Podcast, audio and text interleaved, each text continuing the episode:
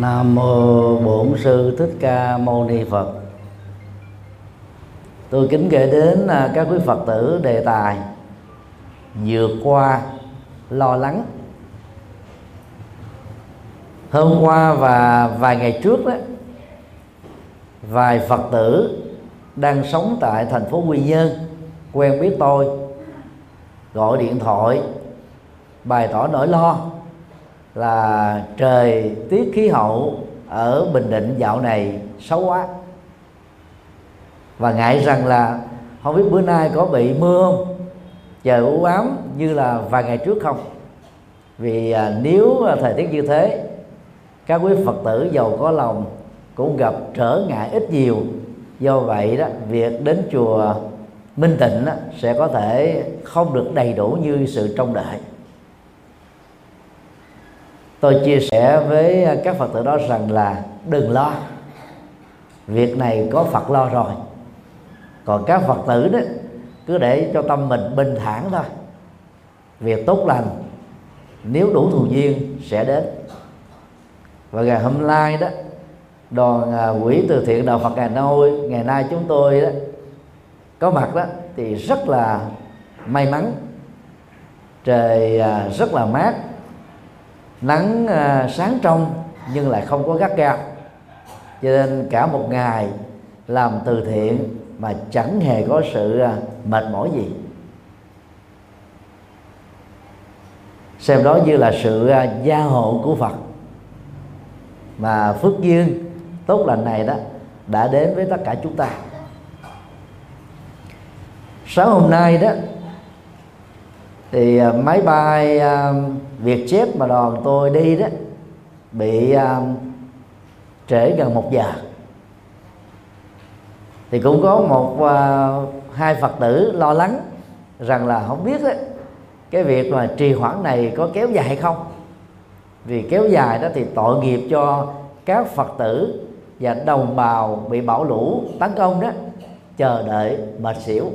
Mà việc phật sự này đó lại không thành tựu một cách biến bản như trong đại. Tôi chia sẻ rằng là thôi đừng lo lắng làm gì. Thế nào đó việc tốt lành cũng sẽ xảy ra. Và cũng rất là may chỉ uh, sau uh, vài chục phút thì tất cả à, các hành khách đó, cho chuyến bay ra Bình Định đó, được mời lên máy bay để đi như vậy đó, chúng ta thấy là cái nỗi lo lắng đó, nó thường là gắn kết với à, cái à, quan niệm. Và trong đó nó có phần trách nhiệm cũng như là cam kết của con người rằng mình muốn cái ước vọng gì đó sẽ được diễn ra như sự trông đợi. Và không biết rằng là cái ước vọng đó đó có thật sự đạt được như chúng ta muốn hay không. Như vậy, về bản chất đó nỗi lo lắng là điều mà chúng ta mong đợi sự diễn ra ở tương lai đó là một sự tốt lành. Ngôn ngữ tiếng việt còn có khái niệm lo sợ diễn tả một thái độ tâm lý ờ, tiêu cực hơn với một cái năng lượng ờ, quỷ diệt hơn. Chúng ta sợ một cái gì đó trên nền tảng của nỗi lo rằng nó sẽ đi ngược lại một cách xấu và có những tác dụng tiêu cực đối với cái quyền ước và nỗ lực chân thành rất là bài bản của chúng ta. Trên thực tế, nếu không dừng lại các nỗi lo, chúng sẽ có khuynh hướng trở thành nỗi sợ. Và nỗi sợ đó là một ám ảnh, là một cái đe dọa hạnh phúc mà lẽ ra tất cả chúng ta xứng đáng để tiếp nhận được chúng ở trong cuộc đời. Lo sợ bao giờ cũng có nội dung um, về tương lai.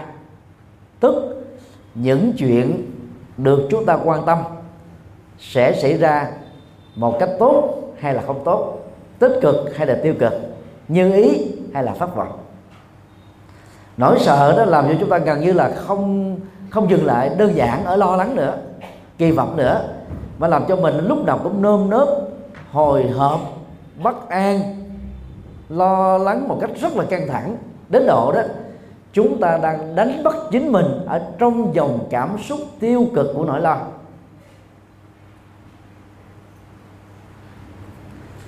Dưới tác động của sự thiếu hiểu biết về luật nhân quả, về các quy luật của cuộc sống và những giá trị chân lý. Nỗi lo lắng sẽ dễ dàng trở thành nỗi sợ hãi. Nói cách khác ai mê tín dị đoan tin vào năm tháng ngày giờ tốt xấu phong thủy địa lý hương si và những cái điều à, tập tục gắn kết với à, thượng đế thần linh vân vân đều trỗi dậy một cách thường trực và thường xuyên. Nỗi sợ hãi. Và do đó, sống với mê tín dị đoan, nỗi lo sợ đã làm cho con người không còn cơ hội để trải nghiệm hạnh phúc một cách đúng nghĩa nữa. Giải phóng được à, lo lắng và lo sợ, các quý vị sẽ sống một cách đó điềm tĩnh hơn, sâu sắc hơn, bình an hơn và có giá trị, an lạc hạnh phúc cho mình. Đồng thời đó, tác động một cách tích cực cho những người có cơ hội trực tiếp tiếp xúc với và sống chung với chúng ta.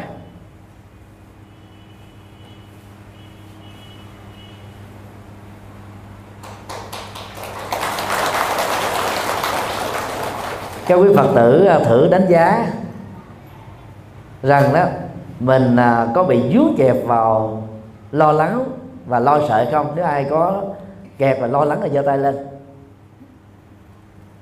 Ai dướng vào lo sợ giơ tay lên. Ai không dướng vào lo lắng và dơ, lo sợ giơ tay lên. Như vậy là chưa có trung thực.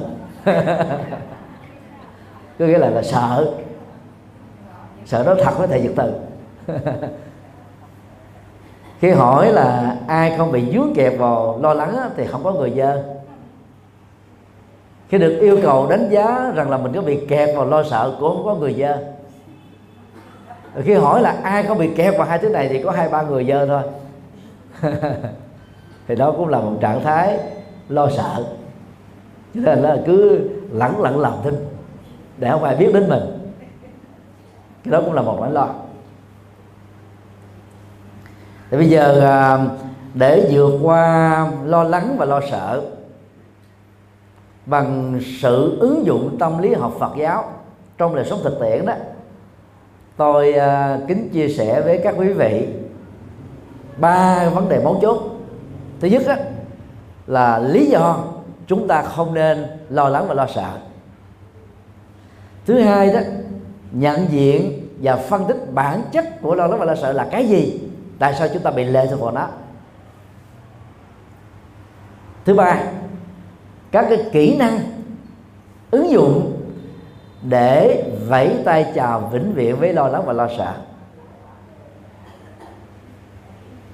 Thì đây là ba vấn đề dầu rất đơn giản, nhưng nếu không để tâm đến và nỗ lực phấn đấu. Chúng ta vẫn là con lạc đật bị nỗi lo lắng và lo sợ đó giật dây sau lưng. Chúng ta trở thành là một cái um, có người đó mất hết cái tự do, mà lẽ ra là chúng ta xứng đáng để trải nghiệm được nó trong đời của mình. Phần một, lý do không nên lo lắng và lo sợ. Ý tưởng thứ nhất á, các phật tử hãy um, đặt ra mình một cái câu hỏi rằng là các vị có đủ sức được trong việc dự đoán trúng một trăm phần trăm. Những điều sẽ diễn ra trong tương lai. Bao gồm việc à, chúng ta kỳ vọng việc gì đó diễn ra đúng giờ hoàn cảnh mà chúng ta trông đợi đó là thuận duyên. Nỗ lực mà chúng ta đang phấn đấu đó hướng đến sự thành công. Mọi người à, trong quan hệ đối tác gia đình xã hội mà chúng ta có cơ hội tiếp xúc đó, mang lại sự hạnh phúc và bình an. Các yếu tố tốt lành đó diễn ra với người thân của chúng ta. Và cái môi trường sống tại gia đình mình đất nước mình và toàn thế giới này đó được hòa bình theo nghĩa đen là nghĩa bóng. Tất cả những cái kỳ vọng tốt đẹp đó đó, chúng ta luôn có quyền kỳ vọng như thế. Nhưng ai dám đoán chắc rằng là mình có thể dự đoán một trăm phần trăm việc diễn ra với chúng ta theo ý hướng của mình hay không? Nhiều phật tử à, lắc đầu. Được hiểu là gì? Tức là không. Khi mà các quý vị sau khi tự đánh giá và đi đến một kết luận rằng đó, tôi, chúng tôi, chúng ta không thể dự đoán chuẩn được những gì sẽ diễn ra trong tương lai, thì cái vết tiếp theo mà chúng ta cần phải đặt ra cho chính mình là, thế thì lo lắng làm gì cho mà nói một cách khác đó, mọi thứ diễn ra trên đời đó lệ thuộc vào quy luật nhân duyên mà duyên á, thì có hai yếu tố thuận và nghịch. Duyên thuận đó giúp cho các nỗ lực và kỳ vọng của chúng ta từ những ước mơ trở thành hiện thực. Duyên nghịch á, dẫn đến tình trạng á, thất vọng tuyệt vọng thậm chí nặng hơn nữa là trầm cảm. Và có nhiều người nỗ lực hoài mà vẫn không thành công. Bế tắc đến độ chọn con đường tự tử để kết thúc vận mệnh của mình. Khi chúng ta không thể dự đoán chuẩn được tương lai sẽ xảy ra thì việc lo lắng chỉ làm cho mình á, dư thừa các năng lượng tiêu cực. Và các năng lượng tiêu cực này đó có cái cái, cái tính chất là hủy diệt đốt cháy toàn bộ cơ hội trải nghiệm hạnh phúc mà lẽ ra. Chúng ta hưởng được chúng đó, bây giờ và tại đây.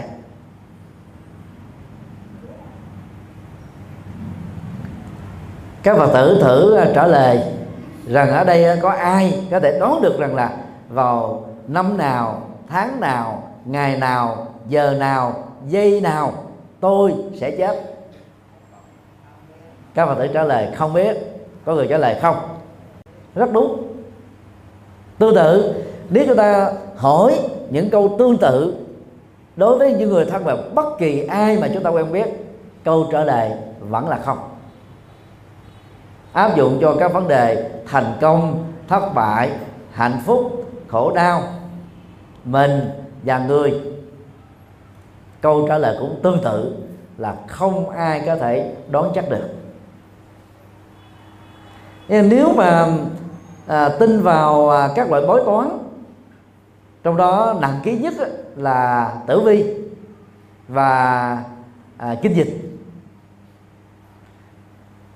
thì sự chẩn đoán trong một số tình huống có thể xác thực được bảy tám phần trăm.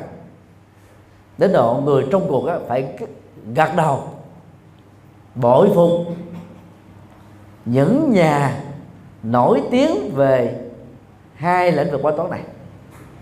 Nhưng mà trên thực tế cũng không ai nói chính xác được một trăm phần trăm, bởi vì mọi thứ là vô thường.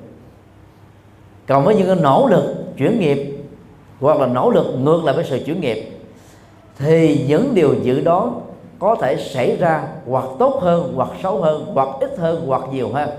Không bao giờ chuẩn xác một trăm phần trăm.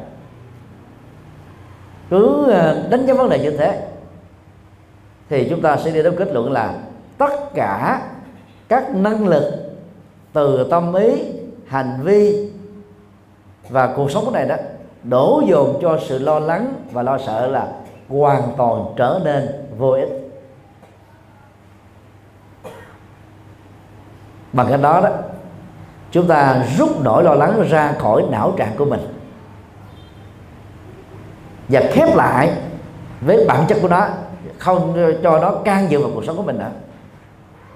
Nếu ai đã lỡ đính hôn với bệnh lo lắng và lo sợ thì hãy ly dị chúng càng sớm càng tốt.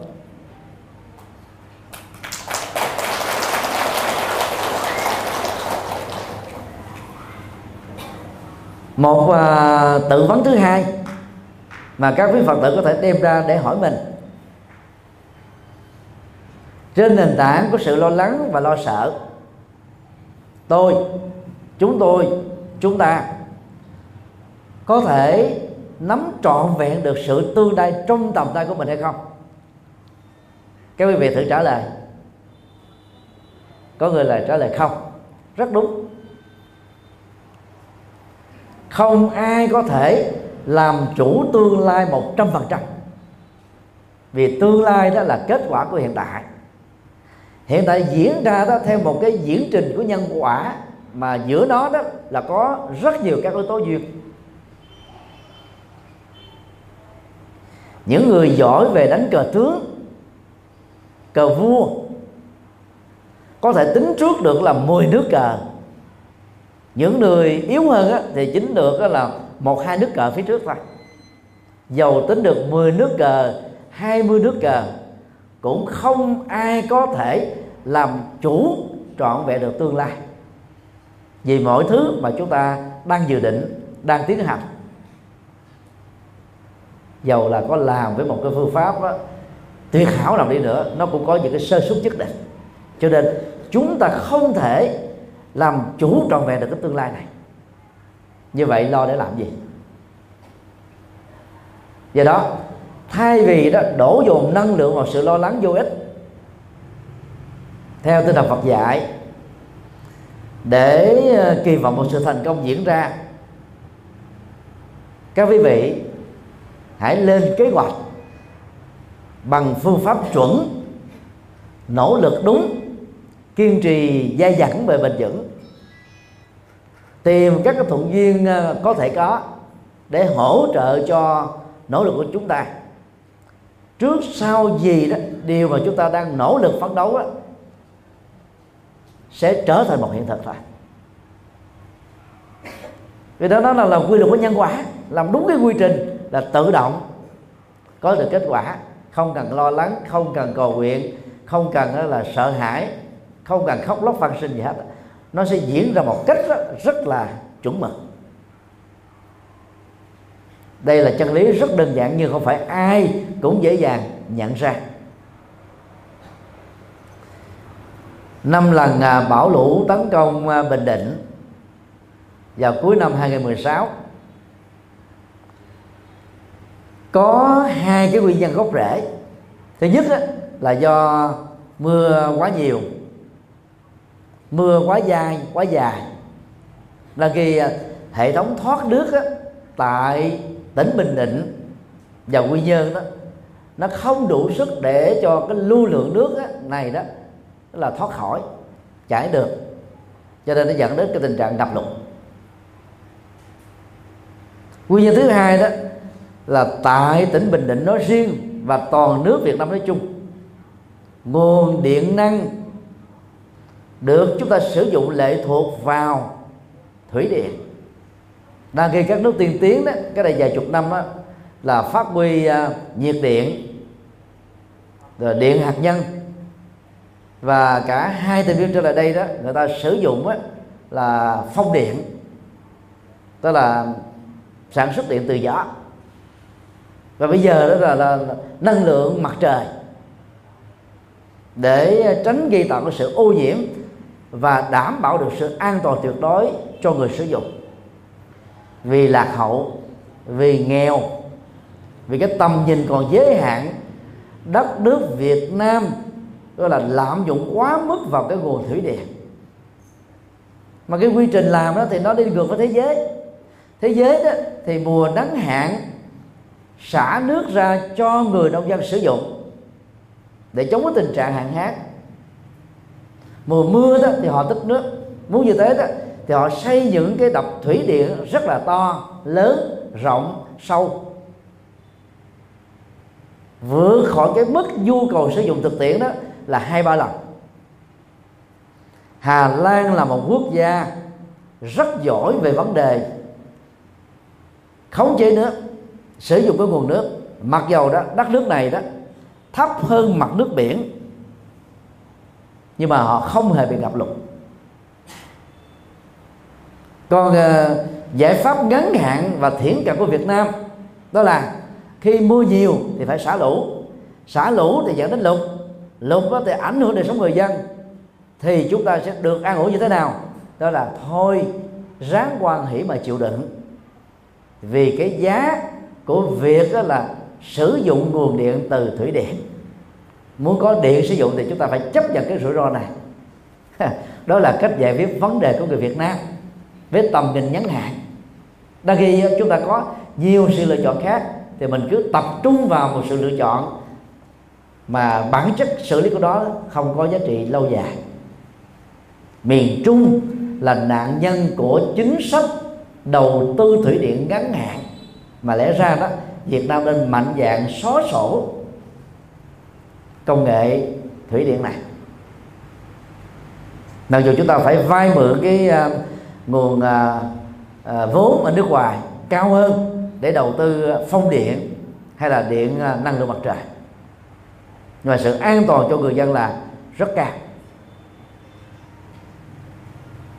Thế vậy thay vì đó là cứ lo lắng mỗi năm á lũ lụt và sẽ tấn công miền trung thì chi bằng nhà nước đầu tư một cách dài hạn, đúng bài bản, đúng phương pháp, đúng quy trình, mà quy trình ở đây được đặt trong dấu ngoặc kép, quy trình đúng á.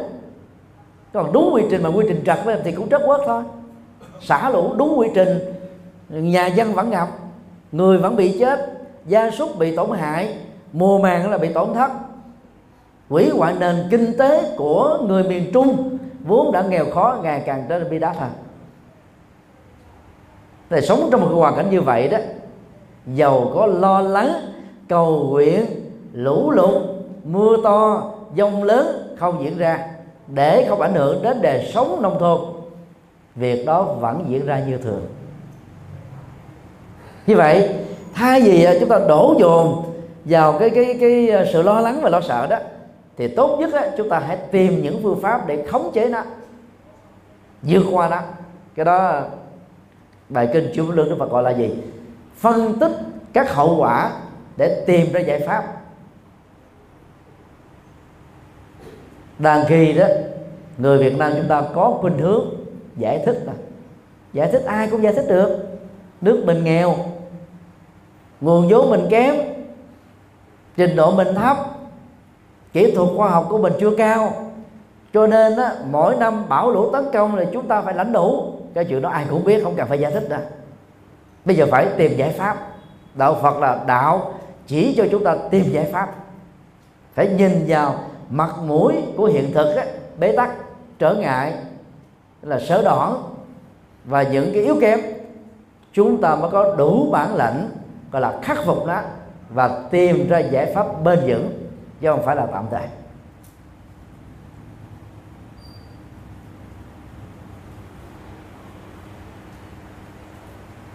Thì đó là hai cách thức chúng ta đặt vấn đề để ờ, đưa đến một cái nhận thức rằng là không có lý do gì mà tôi phải lo lắng, căng thẳng, sợ hãi về những chuyện sẽ xảy ra không như kỳ vọng của mình.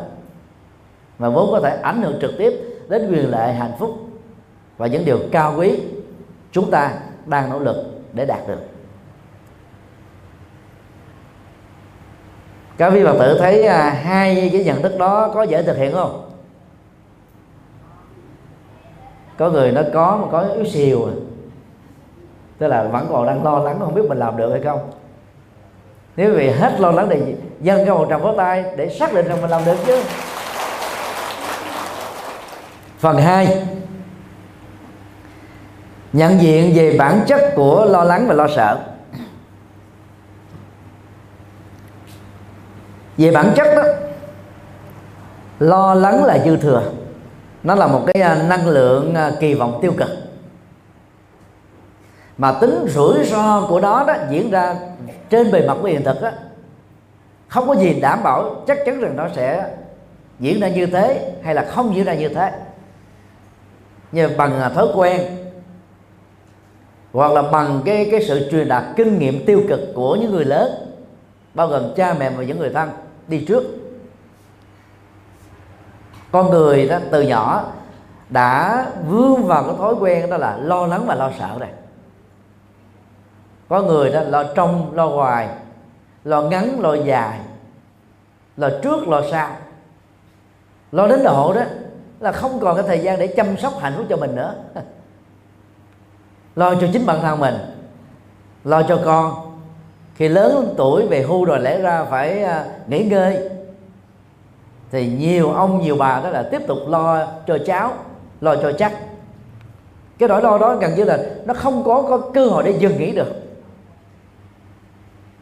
Và đó là à, những năng lượng rất tiêu cực. Nó là hủy hoại hạnh phúc của chúng ta. Điều một, trước nhất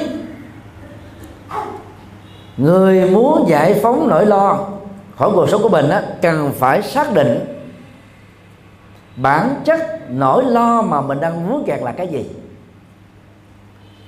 Thì mỗi người hãy tự làm một cái bài tập đơn giản thôi. Lấy một cái sổ tay. Hay ai có một tấm bảng thì ghi ra. Ngày hôm nay tuần này tháng này năm này đâu là những điều tôi lo lắng nhất? Ưu tiên một ưu tiên hai ưu tiên ba, cứ liệt ra hết đi. Phải điểm mặt chỉ tên được. Đâu là những nỗi lo mà chúng ta bị dướng kẹt. Nhiều người có bị lo mà không biết mình lo cái gì. Nó cứ hồi hộp phập phòng căng thẳng từ bên trong. Và nó làm mình nó làm mất tự nhiên, mất kiểm soát. Và từ đó nó dẫn đến tình trạng là lo sợ nữa. Chẳng hạn có người là đứng trước đám đông đó là run cầm cập là tốt mồ hôi, mặt mày tái mét. Yêu cầu là diễn đạt một ý tưởng gì đó là gần như là câm như hết, mà bình thường họ nó rất là lưu loát. Như vậy đó, nếu không là vẫy tay chào với nỗi lo, thì đến lúc nào đó nó sẽ trở thành là nỗi sợ. Chúng là bà con. Và chúng là kẻ thù chung của hạnh phúc chúng ta đừng để cho nỗi lo và nỗi sợ khống chế cuộc sống của mình. Như vậy cái công việc là điểm mặt chỉ tên nỗi lo nỗi sợ mỗi người có thể làm được không? Phật tử à, ngồi à, hàng đầu vị trí chính giữa cho thầy biết đó là à, cô có bị nỗi lo nào chi phối không? Lo lắng nhất của cô là gì? Nói lớn lên thầy lo lắng nhất của cô là gì thầy hỏi thầy hỏi lo cái nỗi lo lắng nhất của cô là gì dạ con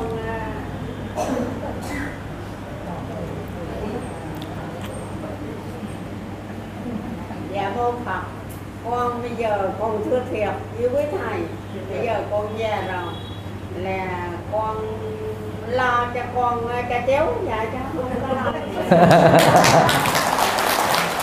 à, câu trả lời rất là thật tình. À, cảm ơn cô. Bây giờ đã già rồi tôi chỉ lo cho con cho cháu chứ không lo gì hết. Nói là không lo gì hết mà nói là lo cho con cho cháu nữa. Lo cho con là lo mấy chục năm chưa đủ lo đến cháu tức là tạo thành một cái mắt xích dây chuyền của lo. Nó trở thành giống như cái cái thói quen này. và trong một số tình huống nó giống như cái bản năng.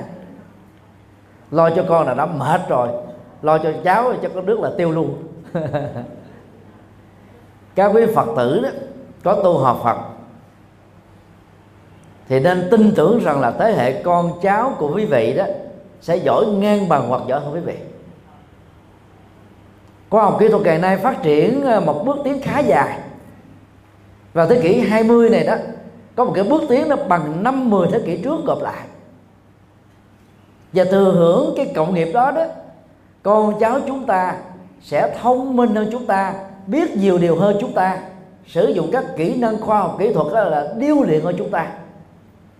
Thay vì đó, mình lo lắng cho con, cho cháu, vừa mệt, vừa vô ích mà chúng có cảm giác là gì? Bà mình, mẹ mình, bố mình, hay là ông nội mình đang tạo ra những chiếc còng số 8 làm cho mình mất hết tự do.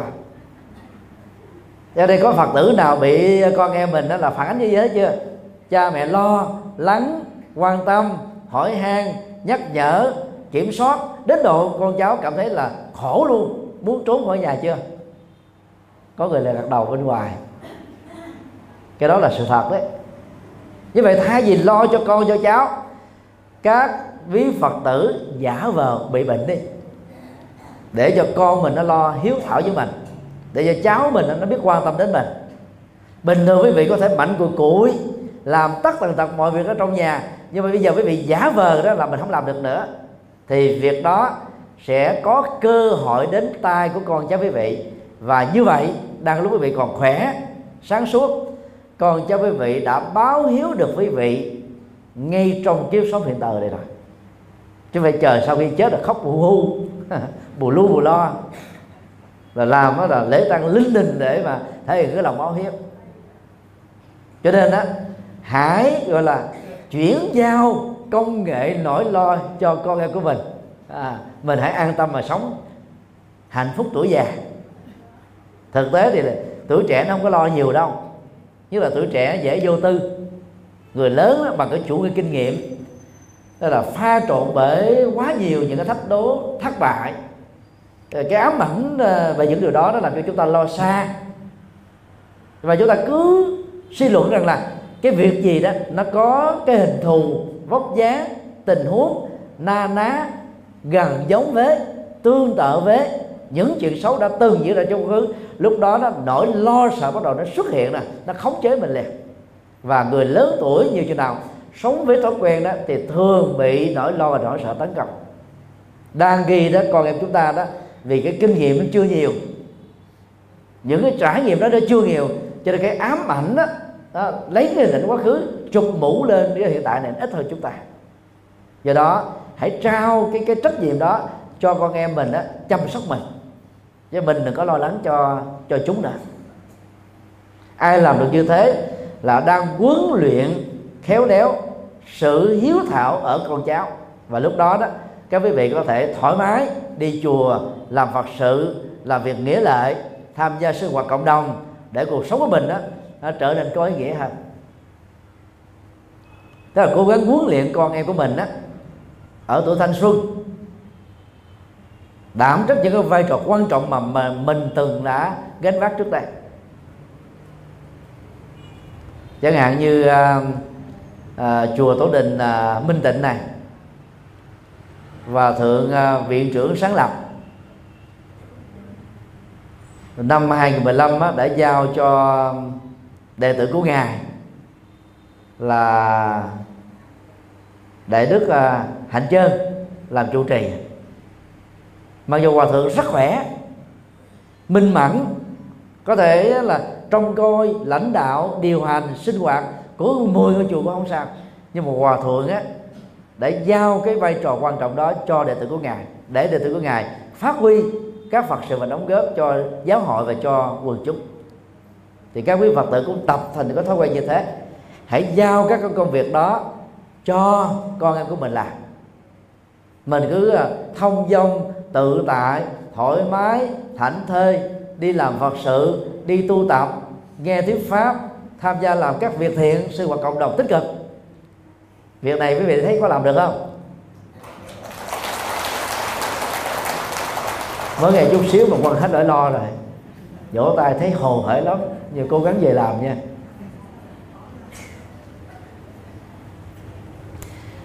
Khi à, xác định à, đâu là danh mục của các nỗi lo điều thứ hai mà các quý phật tử nên phân tích bản chất của nó là gì? Nỗi lo đó đó tốt đẹp cho mình hay là xấu cho mình? Có khả năng xảy ra hay không có khả năng xảy ra? Cái tình huống uh, xấu nhất của nó là cái gì? Tốt nhất của nó là cái gì? Cái thử đặt ra theo hai cái chiều hướng đối lập đi thì chúng ta sẽ có một cái kết luận rằng là giàu tốt hay xấu. Nỗi lo chúng ta không giải quyết được cái gì hết á. Vì nếu lo mà mình giải quyết được thì lo cũng xứng đáng.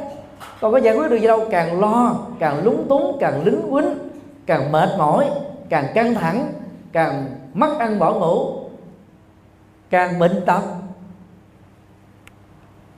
Thì cái việc mà mình đầu tư vào nó, lo đó nó trở nên rất là vô ích thì tại sao chúng ta phải lo nè? Bây giờ mình chia ra mà hai nhóm.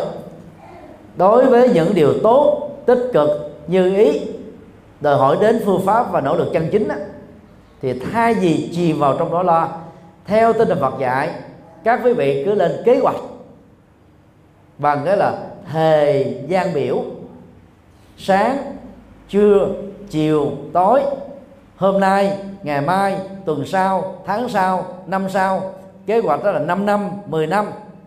Và tầm nhìn xa nữa là kế hoạch đó là ba chục năm năm chục năm. Ở đây có phật tử nào đi uh, du lịch châu âu chưa? Có một hai cánh tay giơ lên. Ai đã từng có mặt ở San Francisco Hoa Kỳ chưa? Chưa thấy cánh tay nào giơ hết. không sao, quý vị về gõ vào Google. Nếu không biết gõ thì nhờ con cháu gõ vào Google. San Francisco City, bấm video xuất hiện lên đó, những cái cảnh tuyệt đẹp về thành phố tráng lệ này. Hoặc là bấm vào à, Google của chữ Czech Republic, nước Cộng hòa Czech, trước đây gọi là tiệp khắc và nhiều thành phố phương Tây quý vị sẽ thấy rằng những thành phố đó đã được xây dựng cách đây là 300 năm 400 năm. Bây giờ vẫn còn nguyên. Toàn là bốn lầu, năm lầu. Chiều cao của các lầu này là bằng nhau. Còn San Francisco đó được là thiết kế theo một cái mô hình. Các cái vòng tròn đồng tâm. Các cái đường thẳng caro hướng về cái trung tâm điểm. Như vậy là đi đâu á, quý vị cũng không bị lạc và đường nó đặt á thì gọi là nam và bắc đông và tây. Ví dụ đường á trần hưng đạo trần hưng đạo nam trần hưng đạo bắc trần hưng đạo đông trần hưng đạo tây. Để mình định hướng theo la bàn đi rất là dễ. Đi ngược đường thì chỉ cần quay ngược lại là tới nơi. Người ta đã quy hoạch đó là là hàng trăm năm trước. Mà bây giờ á, cái trình độ phát triển quy hoạch đô thị cỡ nào đi nữa cũng cỡ chừng đó thôi đó là cái tầm nhìn gọi là dài hạn. Như vậy đó, khi mình lên kế hoạch hóa cho mọi thứ, bài bản, làm đúng cái quy trình à, chuẩn đó rồi đó, thì quý vị hãy quăng bỏ tất cả các nỗi lo vào trong sọt rác đi. Vì làm đúng cái quy trình là tự động nó có kết quả thôi lo làm chi? Nó sẽ diễn ra như thế thôi. Các khoa học gia người ta tính điểm rất là kỹ, chính xác gần như không có sai sót. Chẳng hạn như là người ta xác định đó là vào năm 2036 sẽ có một cái thiên thạch với cái quỹ đạo bay của nó.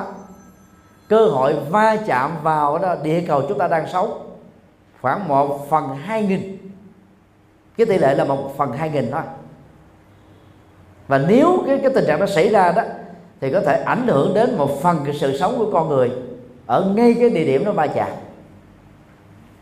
Thế mấy chục năm trước người ta đã tính được như thế này. Và đến bây giờ, các khoa học gia mới nhất, giỏi nhất cũng xác định cái tính toán đó là chuẩn xác. Như vậy thì khi mình à, kế hoạch một cái gì đó bằng một cái công thức chuẩn, thì chúng ta không cần phải lo lắng nữa, không cần phải sợ hãi nữa. Cứ hãy để cho mọi thứ nó diễn ra theo cách thức nhân quả của nó. Tức là thay thế cái kế hoạch vào trong những nỗi lo thì nỗi lo sẽ kết thúc. Do đó tu tập theo Phật giáo chúng ta hãy lập các quy trình trên thời gian biểu đối với các công việc và những nỗ lực thì tự động á, chúng ta không dư thừa các năng lượng vào các nỗi lo và nỗi sợ vốn không cần thiết.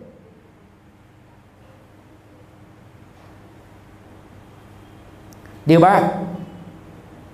Cần nhận thức rằng, về bản chất, phần lớn các nỗi lo và nỗi sợ của chúng ta chưa từng xuất hiện hoặc xuất hiện một cách không đáng kể với những gì mà chúng ta tưởng tượng và cường điệu đó. Tức là ai sống với à, cảm xúc nhiều, có cái nước bơm phòng, làm trương sình cái nỗi lo sợ lên đến một cái mức độ mà làm cho mình đó là khủng hoảng như trời long đất lở, sắp là là là tận thế vậy mọi thứ là bế tắc hết rồi, không còn gì nữa. Thì thói quen cường điệu đó là nguy hại lắm. Là tự giết mình và thậm chí là giết người khác bằng cái niềm tin của người khác vào mình.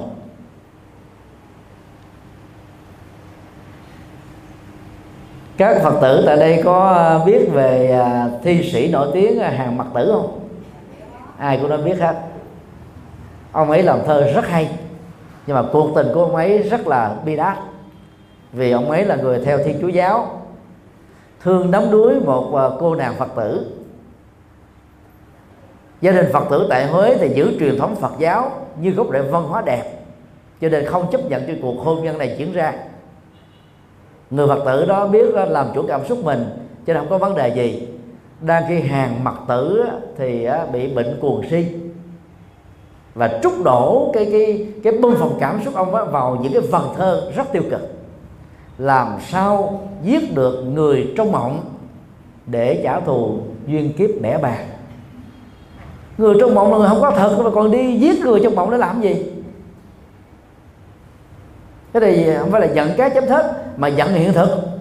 Rồi đi chém cái cái cái cái cái cái, cái, cái ờ, mộng mị mộng mị không có thật làm sao chém được làm sao giết được làm sao hại được?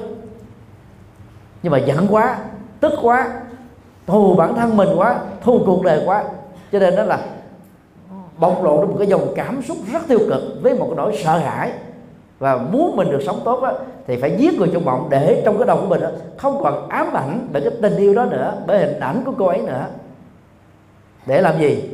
Trả thù cho duyên kiếp bẻ bàn duyên kiếp bẻ bàn đó tức là chuyện bình thường. Giống như bao nhiêu sự bé bàn khác. Có gì đâu mà phải trả thù.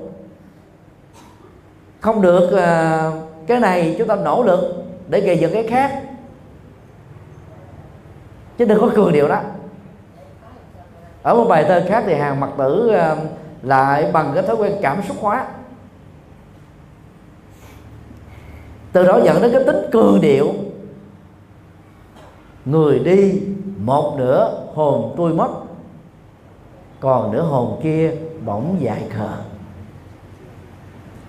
Tiêu luôn. Ông ấy hình dung rằng cái tình yêu của ông ấy đó, nó là giống như một cái ờ, khối tròn của ờ, tâm hồn.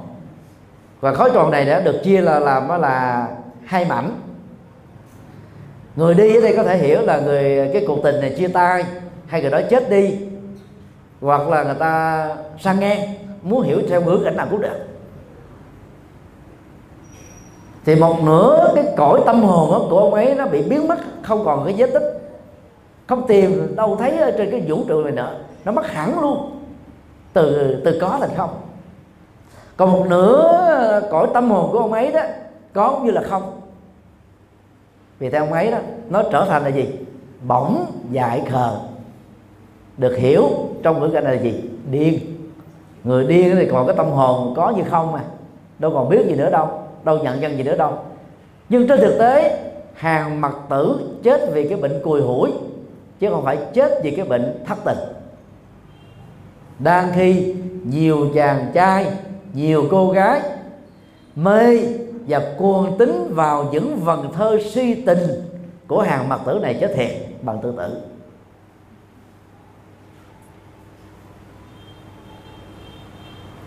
Sau khi ờ, chia tay cuộc tình đó, hàng mặt tử đâu có mất đi nửa cõi tâm hồn, và nửa cõi tâm hồn lợi của ông ấy đâu có bị điên.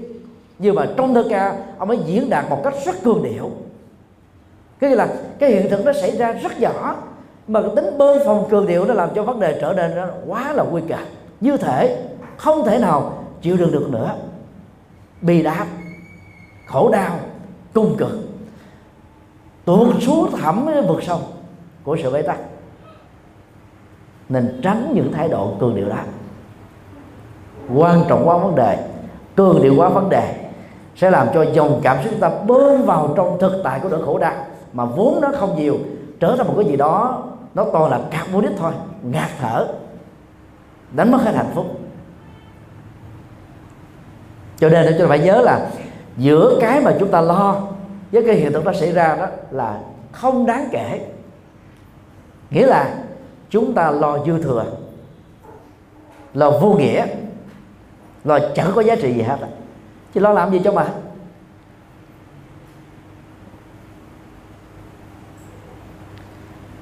Tôi có bốn lần à, chia sẻ Phật pháp mỗi lần hai tháng cho cộng đồng Việt Nam ở Hoa Kỳ.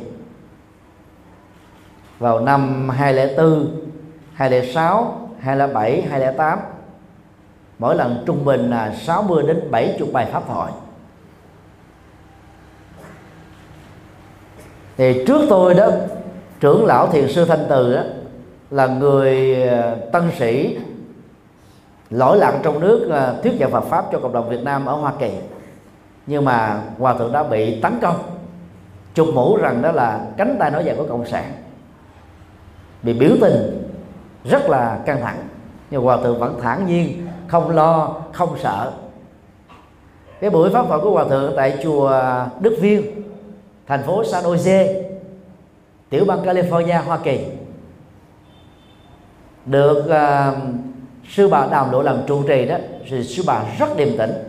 Với một số chùa khác trong hoàn cảnh tương tự đó đã dẹp bản à, à cáo lỗi hủy bỏ buổi thuyết giảng.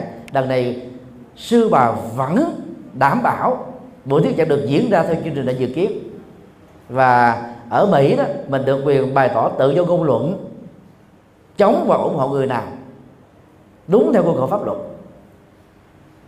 Thì vì biểu tình đó Ờ, được là, báo trước cho nên là cảnh sát người ta có mặt ở tại khu viên của chùa để bảo vệ cho cái cuộc biểu tình đó và bảo vệ cho người bị biểu tình. Rất bản lĩnh. Hòa thượng vẫn à, điềm nhiên à, thuyết giảng trong chánh điện. Như thể không có chuyện gì xảy ra. Sư bà chủ trì đó cũng không sợ rằng là người ta chụp mũ rằng đây là ngôi chùa cộng sản. Mà ở hải ngoại, khi gán ghép cái ngôi chùa nào là của cộng sản rồi thì chùa đó gốc đầu không lên được. Quần chúng là tẩy chay không đi chùa, không ai cúng chùa. Thì nửa buổi pháp thoại thôi là một số người ta nghe bên ngoài, ta từ từ việc chống trở thành là kính phục hòa thượng và vào bên trong để nghe. Cuối buổi pháp thoại có nhiều người xin quy với ngài. Đó là cái đức vô ý, không sợ hãi. Lo sợ làm gì cho mệt? Vì gì xảy ra nó sẽ xảy ra thôi ở đây thì hòa thượng là thấy rõ cái bản chất cứ nỗi sợ mà quần chúng đang làm. Nhưng mà hòa thượng không có sợ gì hết á. Hòa thượng cứ làm cái phận sự của mình là mang chân lý của phật để truyền bá. Ai chưa hiểu mình á, thì để từ từ họ hiểu. Ai cố tình không hiểu thì cũng không sao. Ai phê bình chỉ trích du khống xuyên tạc thì lại càng không sao nữa. Và sư bà cũng thế. Trái với cái cái suy luận của nhiều người lúc đó chùa Đức Viên sẽ bị đóng cửa, chùa Xuất Viên sẽ bị phá sản, chùa Đức Viên sẽ không có người đi, chùa Đức Viên là mọi người sẽ tẩy chay. Chùa Đức Viên sau đó ngày càng phát triển hơn, và đó là một trong những ngôi chùa phát triển mạnh nhất về việc tu học của cộng đồng Việt Nam ở Hoa Kỳ và trên toàn thế giới.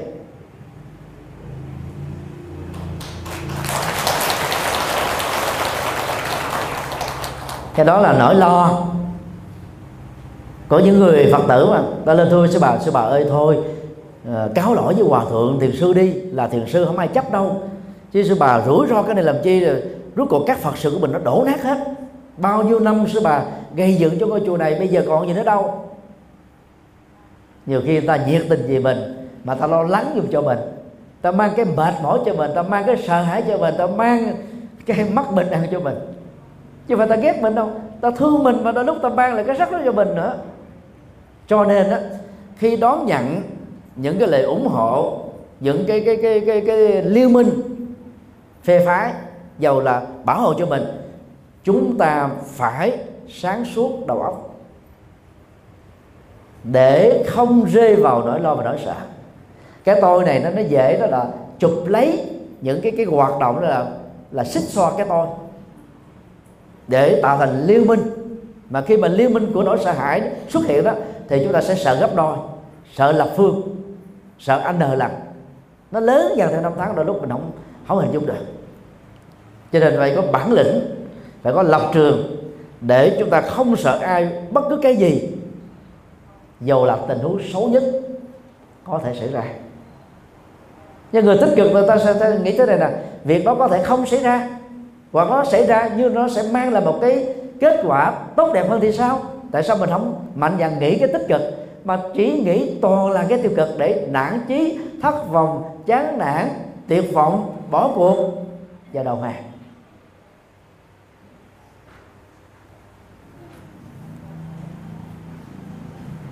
Trên thực tế, mặc dầu cộng đồng người Việt Nam ở hải ngoại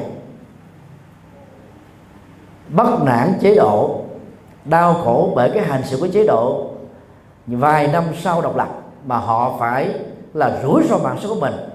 Trên biển cả, một phần nữa là mồi cho cá. Mấy triệu người còn lại hiện nay là sống là lập nghiệp mà vẫn mang cái thân phận là tị nạn. Cho nên cái hạng thù đó đâu dễ một ngày một buổi mà bỏ qua được. Do đó, khi người ta có cơ hội để trút độ cái cơn giận dữ đối với chủ cộng sản tại Việt Nam và những người là cộng sản, theo cái thể chế chính trị này đó thì người ta sẵn sàng đổ cho bất kỳ ai. Bằng những cái suy luận logic và không có chân lý. Cái suy luận logic là gì? Nếu hòa thượng thanh từ không phải là cộng sản, không phải là ta sẽ có cộng sản, không phải là cánh tay nói về cộng sản, không phải là là thiên sứ của cộng sản, thì tại sao hòa thượng lại thông dong, có được hộ chiếu, có được visa, ra vào Việt Nam một cách dễ dàng như thế? Đang khi các hòa thượng khác, một số vị thì không được. Bị quản thúc, bị thế này, bị thế kia. Suy luận như thế rất là logic, nhưng không có chân lý.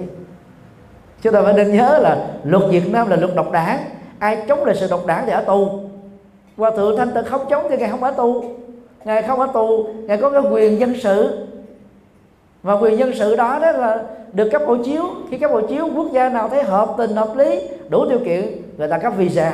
Chứ nhà nước cộng sản có cấp visa nhập cảnh nước ngoài bao giờ đâu? Còn một số vị chống đối nhà nước bao giờ là chống đúng. Nhưng mà luật pháp đó, nó không cho phép thì vẫn có thể bị rắc rối bị tù đài bị quản thúc. Như vậy đó đừng lấy cái sự kiện của những vị hòa thượng a b c bị quản thúc mà nói rằng là ai được là đi ra nước ngoài đó đều là tay sai. Cái đó là suy luận cùng không có chân lý. Và từ cái suy luận thiếu chân lý đó đó, người ta đã gây khủng bố cho nhau, gây nỗi sợ hãi cho nhau, tạo cái trở ngại cho nhau. Cuối cùng dẫn đến tình trạng là phe ta đánh phe mình. Từ một cái nỗi sợ hãi không đáng có, cái dẫn đến tình trạng là gì? Phòng hờ lẫn nhau, phòng thủ lẫn nhau. Và sẵn sàng đó là triệt hạ nhau vì nghĩ rằng là là hòa thượng thanh từ là kẻ thù của mình một vị cao tăng như thế, trước năm 75 chưa từng làm chính trị, mà dù là đệ tử lớn của hòa thượng thích thiện hoa, lúc đó là viện trưởng về hoa đạo. Thì nói sơ sơ như vậy, để chúng ta thấy là cái nỗi sợ hãi và cái hiện thực xảy ra đôi lúc đó có một cái khoảng cách giữa trời và nhật, giữa đông và tây, nam và bắc vậy đó. Nhưng mà rất tiếc là vì thiếu cái nhận thức sáng suốt và đúng đắn trong từng tình huống, nhân quả chúng ta đã, đã tạo ra những nỗi lo cho mình. Và đó là lây lan các nỗi lo nỗi sợ đó cho tha nhân vô tình gieo tội gieo nghiệp.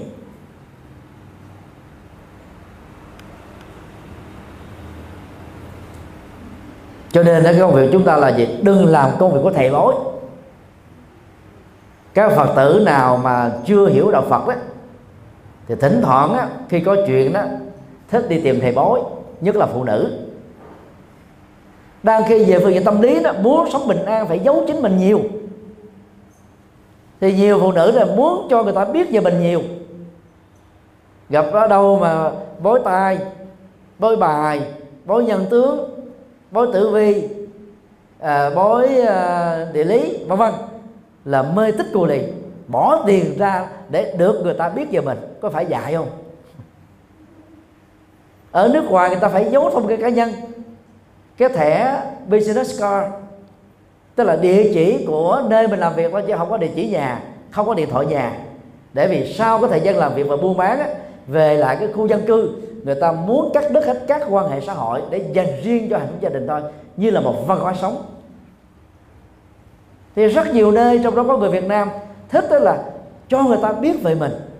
Và trong cái thời đại kỹ thuật số này đó Facebook miễn phí Twitter miễn phí các trang mạng xã miễn phí, các blog miễn phí, thì rất nhiều người đó là cứ bày tỏ hết dòng cảm xúc của mình, bao gồm là buồn, giận, vui, mừng, thương, ghét, muốn. Cái gì cũng đưa ra tất tần tật hết. Giận chồng, giận vợ cũng đưa lên trên mạng mà nói, trời đất ơi, có giải quyết được chuyện gì đâu. Mà nếu như người chồng người vợ mình mà đọc được những cái dòng trạng thái đó nó trời, đến bữa nay vợ tôi đấu tố tôi, chồng tôi đó là đấu tố tôi thì làm sao mà hài hòa hạnh phúc được? Mà đôi khi đó, có những cái sự kiện đó, nó diễn ra đó là một sự cố. Khi mà ta mất kiểm soát tâm lý, chứ đâu phải là bản chất đâu, thậm chí ngay cả bản chất này nữa, chúng ta cũng không nên cho mọi người biết. Nếu cần đó, thì đến tư vấn các thầy, các sư cô, có kinh nghiệm giải quyết các vấn nạn. Điều chúng ta cần là giải pháp chứ phải là để cho mọi người biết hết tất cả về về mình, về người thân của mình. Họ chỉ làm vấn đề đó rắc rối thêm thôi. Đó là chưa nói đến cái tình trạng nha. Ta nghe đầu a, ta bơm phòng đầu b, ta thêm cái c cho nên là tam sao thất bổn, thì vấn đề đơn giản nó trở nên rất phức tạp nữa. Do đó đó là phải hết sức là là là thông minh. Để thấy rất rõ đó là đừng nên đó là suy luận như là thầy bói, việc sẽ xảy ra. Thì chúng ta mới ngăn chặn được cái nỗi sợ, nỗi lo. Phải sống thản nhiên đi. Dĩ nhiên cái thản nhiên ở đây nó khác với là bàng quan vô tích sự, hay là vô cảm, nhẫn tâm. Cái đó là thiếu trách nhiệm, thiếu lòng từ bi. Và cái phật tử chúng ta phải nuôi dưỡng lòng từ bi lớn. Phải thấy rất rõ cái nỗi khổ niềm đau của người khác đó, nó có một cái tương quan đa chiều với mình cái chuyện xảy ra ở miền bắc có ảnh hưởng đến miền nam miền trung. Chuyện xảy ra ở thế giới ảnh hưởng đến việt nam. Quý vị nhớ là khi mà tổng thống uh, uh, được dân bầu Donald Trump mặc dù ông chưa có chính thức nhận nhận nhiệm sở đó phát biểu một câu trên Twitter của ông thôi. Ông nhận xét đánh giá về cái nguồn đó là uh, tiền mà chính phủ Hoa Kỳ đổ dồn cho khí tài thì lập tức, ngày hôm sau thôi, công ty sản xuất máy bay Air Force One là bị mất đi 1 tỷ 7 Mỹ Kim trên thị trường chứng khoán này. Và điều đó nó ảnh hưởng đến nền kinh tế còn lại, trong đó có Việt Nam. Chứ một cái nhận xét thôi, nó làm với là cộng hưởng hoặc là tích cực hoặc là tiêu cực. Cho nên đừng có nghĩ rằng là cái việc xảy ra ở bình định này đó thì miền bắc, miền nam, sài gòn không bị bão lũ đó thì không bị ảnh hưởng, bị ảnh hưởng hết á, hoặc ít hoặc nhiều. Đó là cái cái cái cuộc sống tương quan. Cuộc sống ờ, mạng lưới, cuộc sống nối kết. Chúng ta không thể độc lập được. Dù mình có ích kỷ hay là mình có cố tình, nó vẫn diễn ra. Như một quy luật. Như vậy là khi ờ, phân tích bản chất của đôi lo không có khả năng để giải quyết được các vấn nạn mà chúng ta đang gặp phải. Thì tốt nhất hãy vứt các nỗi lo và nỗi sợ vào trong sọt rác đi. Chúng là những thứ không có giá trị. Do vậy, đừng để cái tâm trạng mình, bộ não mình, cái kho tâm thức mình đó phải chứa đựng những thứ rác rưởi này. Hãy thản nhiên mà sống hãy điềm tĩnh đó mà sống. Và sống một cách hạnh phúc trong đời. Vì vô thường á, có thể đến với tất cả các vị bất cứ lúc nào. Nhiều khi đang cười cái chết luôn. Có người đó nằm ờ, ngủ sau một giấc ngủ trở thành người thiên cổ. Có người bước qua bên đường ờ, tai nạn giao thông xảy ra. Có người bay trên máy bay đó là bị rớt máy bay là chết mà một cách đó là không toàn vẹn thân xác. Tất cả những bất trắc đó nó diễn ra với chúng ta đó gần như là nó ngoài cái dự đoán của chúng ta.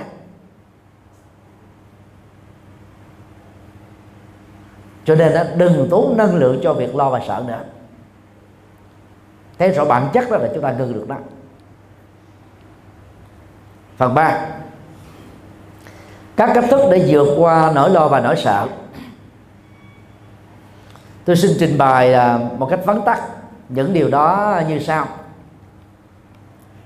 Một, tuyệt đối tránh và đừng rơi vào cái tình trạng là bị mất hút ở trong nỗi lo và nỗi sợ. Có nhiều người ta lo cái gì đó quá là gần như là mất hết toàn bộ cái cái sức sống ở trong vấn đề đó. Mặt buồn tên có người đó là đâm chiêu, có người đó là mất thần sắc, có người quên ăn bỏ ngủ, có người đó là trầm cảm tuyệt vọng, có người muốn tự tử. Như thể muốn chết rồi. Nhưng mà tuyệt đối cũng không nên đè nén đó một cách giả tạo. Tháo mở nó có nghệ thuật. Đè nén giả tạo là nguy hiểm đó vì cái phản ứng phụ của đó nó sẽ nặng gấp đôi. Tôi có à, dịp à, thuyết giảng cho cộng đồng Việt Nam ở Nhật Bản hai lần mỗi lần à, hai tuần lễ. Nhờ đó có cơ hội tìm hiểu về à, cá tính cộng đồng của người Nhật Bản ở một phương diện nhất định. Người Nhật Bản có lòng tự trọng rất cao có tinh thần tự kỷ luật rất tốt có ý thức cộng đồng rất là ấn tượng nhưng mà vì tự ái cao núp bóng dưới sự tự trọng rất nhiều người Nhật Bản đã phải ngậm đắng nuốt cay gặm nhấm nỗi khổ niềm đau đang xảy ra với mình. Và trên thực tế đó, thì họ ém nhẹ việc đó không muốn cho người thân họ biết nhất là người nam. Quý vị có biết tại sao người ta có cái câu thiệu là ăn cơm tàu cưới vợ nhật? Ở nhà tây là xuống như tiên không? Ăn cơm tàu là 10 món, đủ thứ kiểu rất là phong phú. Khẩu vị đa dạng, ấn tượng. Ở nhà tây đó thì à, rộng rãi, nhất là nhà mỹ không? 500 mét vuông. Nhà ở thì 200 mét, một trệt, một lầu. Mỗi một lầu như vậy đó là đến ba căn phòng. Tiện ích đầy đủ. Sân trước, sân sau, cây xanh, không khí trong lành mà giá nhà ở cái vùng thường nó khoảng chừng là 2 tỷ đồng. Ở những vùng à, cao có thể là à, 10 10 tỷ 20 tỷ. Rẻ rất nhiều so với Việt Nam.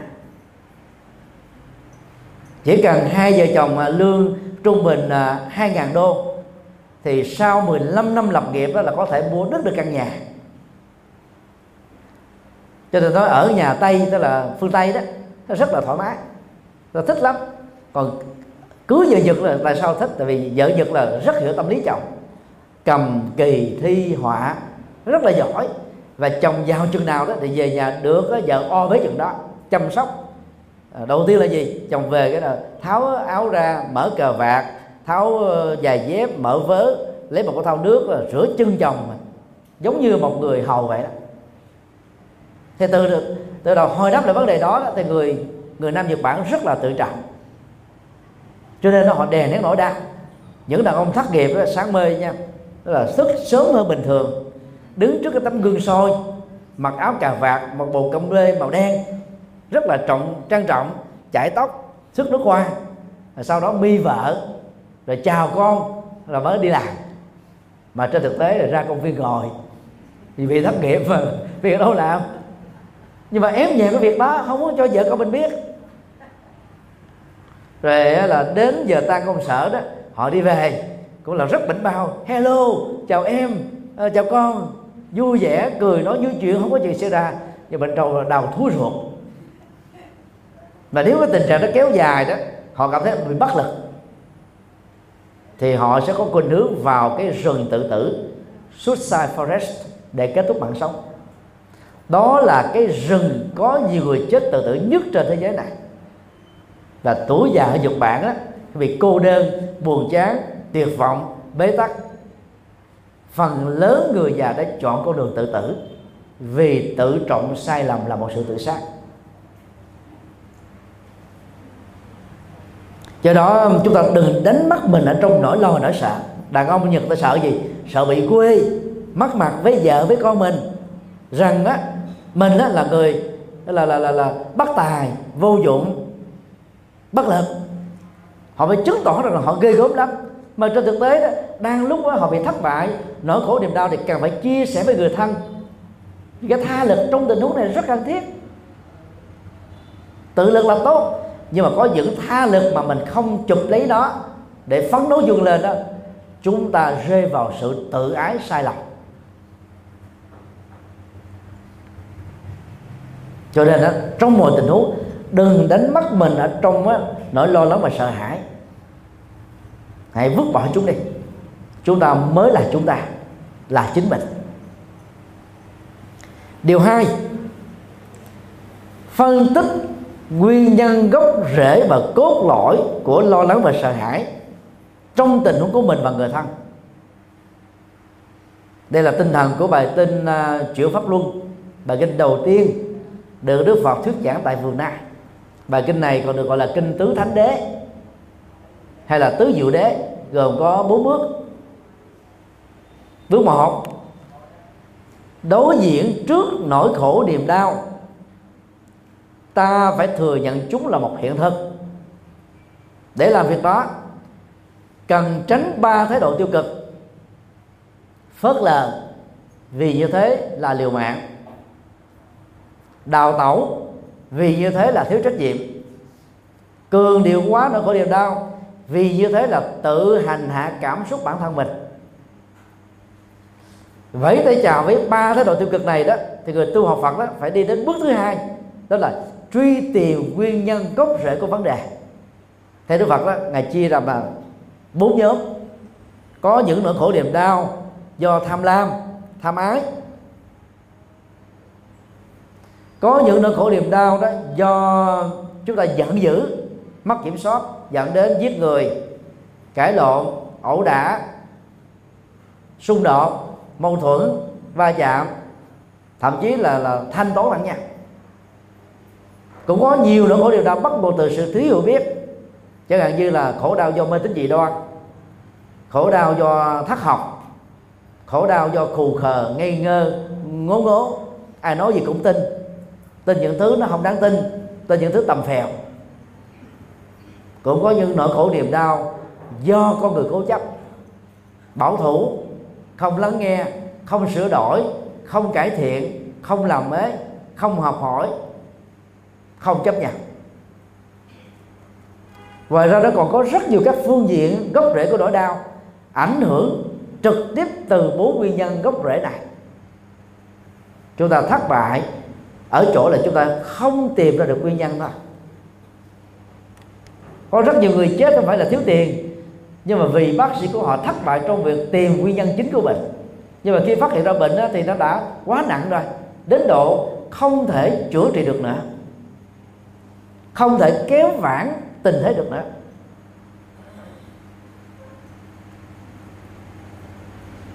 Không dừng lại tại đây bước ba, đức phật à, mô tả thực tại hạnh phúc. Mà cao nhất đó là niết bàn, là một hiện thực. Nếu khổ đau có mặt, thì hạnh phúc có mặt. Bóng tối có mặt, ánh sáng có mặt. Tiêu cực có mặt, thì tích cực có mặt. Công việc của chúng ta là gì? Đừng có biến một cái màu xám đen của khổ đau trở thành là đen thẳm. Không có tô đen cuộc sống. Phải nhìn thấy có hạnh phúc đó để chúng ta nỗ lực phấn đấu và không bị trầm cảm.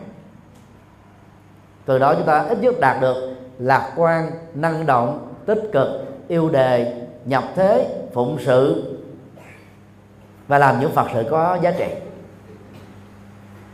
Bước bốn, để đạt được hạnh phúc này đó, chúng ta phải thực tập ba trụ cột Phật học đạo đức, thiền định và trí tuệ về đạo đức thì Đức Phật dạy có bốn yếu tố. Nói lời đạo đức, hành vi đạo đức, nghề nghiệp đạo đức, nỗ lực đạo đức. Về thiền định thì có chánh niệm, tức là làm chủ cảm xúc, thái độ, tâm tư, nhận thức, thân và tâm trong đi đứng nằm ngồi.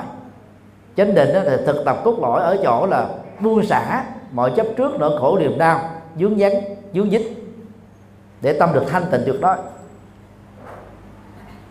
trụ cột trí tuệ thì gồm có à, chánh tri kiến, tức là thế giới quan đúng, nhân sinh quan đúng, dựa vào duyên khởi vô ngã, vô thường.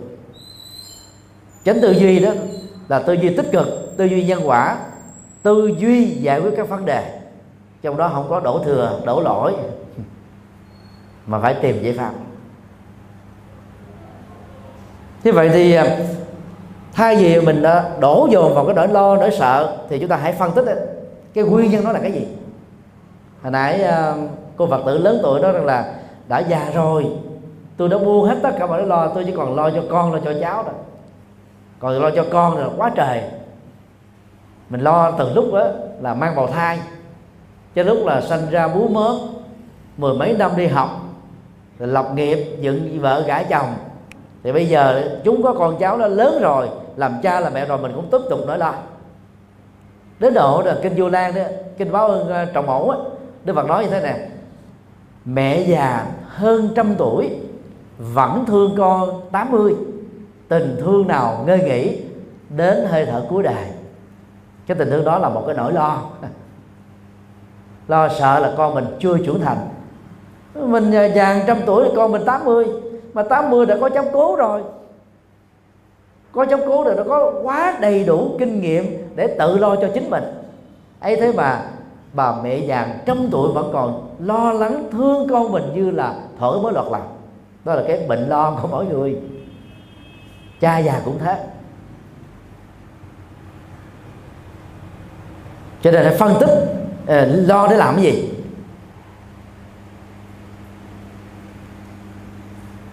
Hôm qua khóa tu uh, tuổi trẻ hướng Phật tại chùa giác ngộ đó có khoảng uh, sáu trăm rưỡi à, bạn trẻ đến tham dự. Thì trong đó có một bà mẹ trẻ tuổi à, 30 đến nhờ à, nhờ tôi tư vấn. À, chị ấy lo lắng mặt nhăn nhó căng thẳng thất thần. Khi hỏi thì chị ấy trả lời là con mới mua căn nhà được hai tháng. Giờ mới biết rằng đó là cách đó 3 tháng á, nhà này có người tự tử. Nếu còn biết là con đâu có mua đâu. Bây giờ từ lúc biết bây giờ còn mất ăn bỏ ngủ đi coi thầy bói ta phải kêu là cúng này cúng nọ để giải nghiệp. Rồi cái nhà như thế là ngóc đầu lên không nổi. Còn lo quá nếu chồng con mà biết được thì con không biết phải ăn nói thế nào. Vì chồng con đã cản không cho mua căn nhà vì anh không thích cái vị trí của căn nhà đó. Bây giờ con lỡ mua rồi mà, mà chồng con biết thì con phải xử thế nào? Tôi trả lời có gì đâu phải lo. Không có nhà nào mà không có người chết. Chết tự tử hay chết tử thọ, chết tai nạn, chết hoạn tử thì cũng là chết giống nhau. Sau khi chết hai, ba giây đều phải tái sinh theo thuyết 12 dân duyên mà Đức Phật đã dạy. Phần giáo đại thừa về sau này mở rộng thêm là 49 ngày. Tự tử cũng phải tái sinh, còn đâu đó mà nhát quậy phá, giống như phim ba triệu ma mà sợ. Có thật đâu mà sợ. Đàn ông người ta ít có tin vào những thứ đó. Chỉ có phụ nữ là tin nhiều. Bây giờ chị hãy ngừng nỗi lo này đi. Thì chồng chị có biết nó cũng chẳng có vấn đề gì đâu. Do cái nỗi lo nó sợ đó, nhiều người ta mê tín đó nha. Cái căn nhà như thế là bán giá thấp lắm. Nó chỉ còn được là một phần ba giá, hoặc là hai phần ba giá thôi. Thì do cái mê tín của cái người tin vào cái niềm tin này, mà rất nhiều người đã được lợi ích. Trước chùa giác ngộ, nằm trên đường Nguyễn Chí Thanh á, có một cái căn nhà, mà cách đây là khoảng hai chục năm á, người ta muốn bán. Nhà này bán qua không được, bởi vì trong dân gian ta đồn hỏi, nhà mà đối diện với chùa là làm ăn không lên cái một ông uh, uh, linh mục ra đời là đầu tư mua cái căn nhà đó với cái giá rất rẻ vì bán hoài không được. Thì ta phải bán giá rẻ. Và ông ấy là qua chùa giác ngộ cảm ơn. Đó là nhờ người ta mê tín đó mà tôi được lợi thì cắt lên cái khách sạn. Bây giờ đó là rất là đắt, đắt khách. Giá rất cao.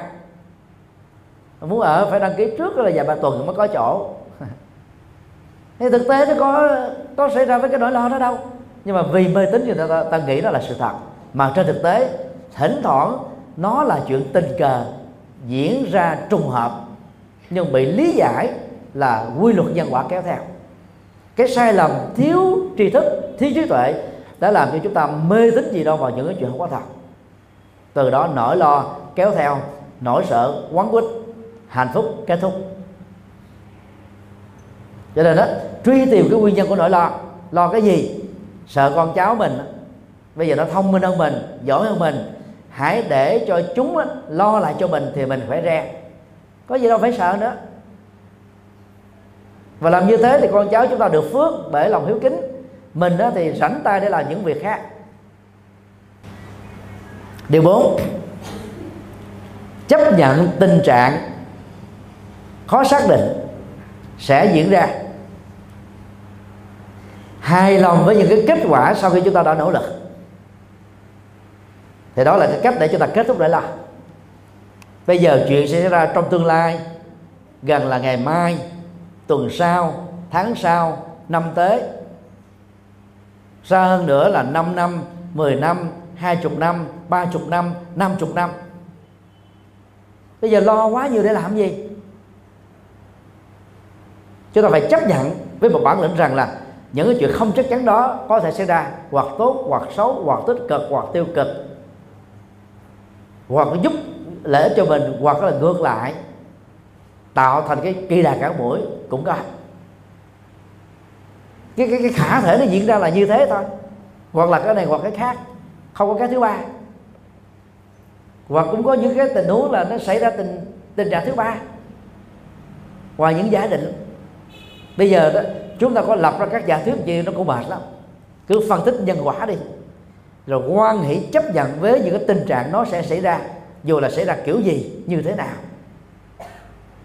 Công việc còn lại của chúng ta là đầu tư có phương pháp, triển khai công việc có trình tự, nỗ lực một cách có bài bản, kiên trì không gián đoạn, tự tin và không bỏ cuộc rửa chuột tư vấn kiến thức từ những người chuyên môn để đảm bảo sự thành công. Kết quả sau đó diễn ra như thế nào? Người có tu học Phật á quan hỷ, nở nụ cười, chấp nhận như thế đó thôi.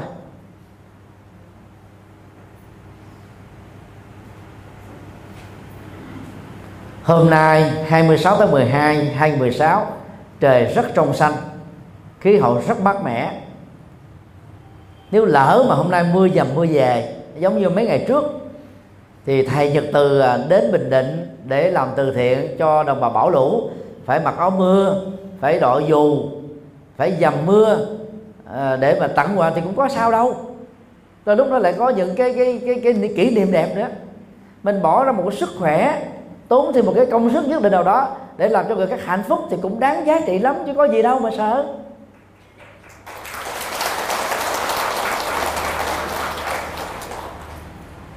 Nhưng mà nhân duyên lúc là nó diễn ra hôm nay. Lấy cái không sợ nữa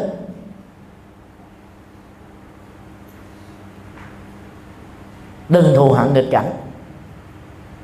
Các bạn tự tử hình dung đi. Đang đi ngoài đường, bỗng có một con mưa lớn rất là to, đổ ập lên đầu quý vị công việc mà quý vị phải làm đó là không nên dại dột và mất thời giờ để đấu lại với mưa. Vô ích có những cái cơn mưa nó kéo dài, vài chục cây số.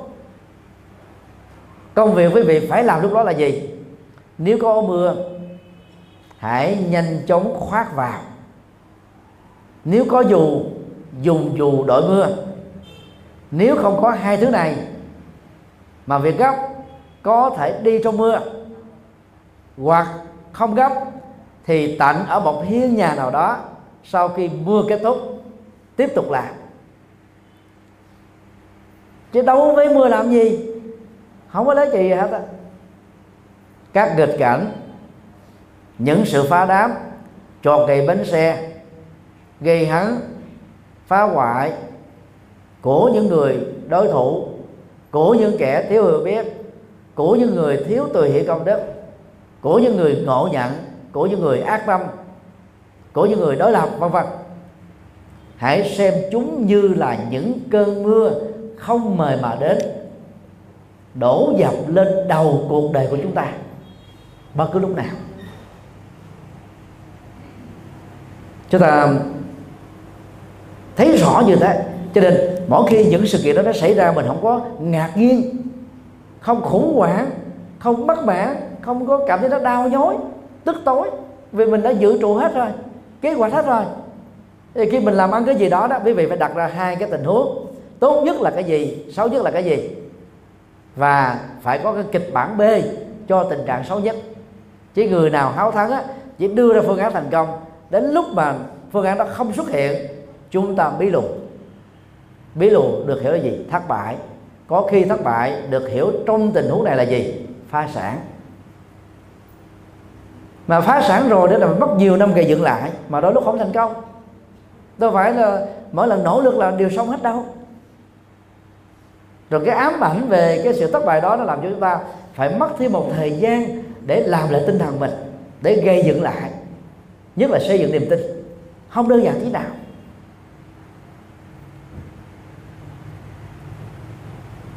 Do đó, cứ sẵn lòng chấp nhận một cách quan hỷ, nhẹ nhàng, thoải mái, các tình huống xấu nhất có thể xảy ra. Mà khi mà mình đã chuẩn bị được như thế thì tình huống nó tốt hơn lại càng tốt nữa. Có gì đâu phải lo, xấu nhất còn không lo. Huống hồ đó là xấu như dừa thì xấu như dừa không lo, thì cái chuyện tốt, mắc mới gì phải lo.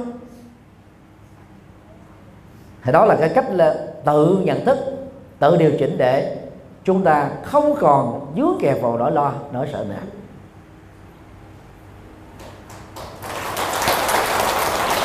Điều năm tập trung vào chánh niệm hiện tiền, bây giờ và tại đây. Đó là triết học thiền của Phật giáo. Được Đức Phật dạy trong bài kinh à, người biết sống một mình, thuộc kinh Trung Bộ. Và tư tưởng này là rất nhất quán ở trong à, à, sự tu học của Đức Phật và sự truyền bá chân lý của ngài. Tại bài kinh đó thì Đức Phật có nêu chúng ta ra ba cái đối tượng cần được nhận thức không truy tìm quá khứ, không ước vọng tương lai. Quá khứ đã qua rồi, tương lai thì chưa đến. Quá khứ đã đoạn tận tương lai chưa xảy ra. Hãy nỗ lực hết mình, làm những gì có thể. Chánh niệm trong hiện tại, hạnh phúc đạt bây giờ. Đó là cái ý tưởng mà đức phật dạy. Tại vì mình là ký ức về quá khứ lo về quá khứ. Chuyện đó đã, đã kết thúc rồi. Có nhiều người cái tự hành hạ mình tự nhằn mình hoặc nhằn người khác. Cái việc đó nó đã, đã xong. Nhằn hay là hành hạ mình không giải quyết được việc hết. Nó làm cho mình khổ thêm thôi làm cho vấn đề này mệt mỏi thêm.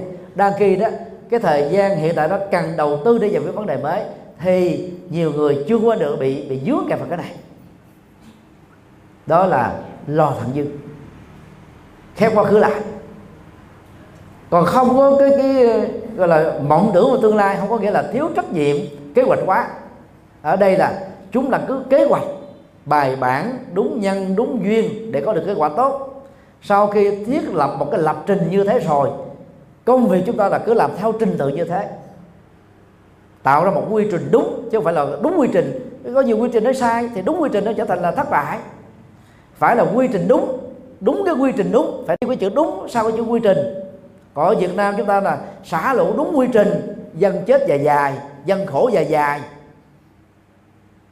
Rồi bổ nhiệm chức vụ đúng quy trình. Mới hai mấy tuổi, chưa qua chức vụ gì hết nên là phó phòng. Đúng quy trình đấy. Mà cái quy trình đó quy trình trật. Rồi tham nhũng đúng quy trình. Cái gì cũng đúng quy trình hết. Mà đất nước vẫn nghèo cuộc sống vẫn khổ. Ờ, dân lên lầm than. Cho nên cái quy trình nó không xài được. Phải là quy trình đúng. Còn đúng quy trình thì chưa ăn chung gì hết á. Phải là quy trình đúng. Còn là không đúng là làm ngoài nó cũng trật phải bắt đầu bằng quy trình đúng. Đó là chánh kiến. Mà muốn như vậy thì phải có tư duy đúng để tạo ra phương pháp đúng. Do đó tức là thiết lập một cái kế hoạch dựa vào nhân duyên và quả. Chúng ta đó không phải bận tâm lo lắng xa về tương lai, những gì sẽ xảy ra với mình. Lập trình xong rồi có thể là thoải mái mà ngủ. Nhẹ nhàng mà ngủ. Mà muốn làm thức đo, quý vị có thấy như thế này nè. Người nào nằm xuống hai ba phút là ngủ khò khò liền đó, là người đó là là quy trình đúng. thế không có lo. Còn người nào nằm xuống là trần trọc băn khoăn dắt chẳng thành, chẳng phải do yêu nước, chẳng phải do thương dân, chẳng phải là đại sư gì hết, mà lo những chuyện tào lao, chuyện trong nhà ngoại phố, chuyện thị phi, chuyện nhỏ to tâm sự, chuyện bà tám, chuyện bà chính, rồi chuyện ông tám rưỡi. Nó không có ăn nhập gì với mình hết đó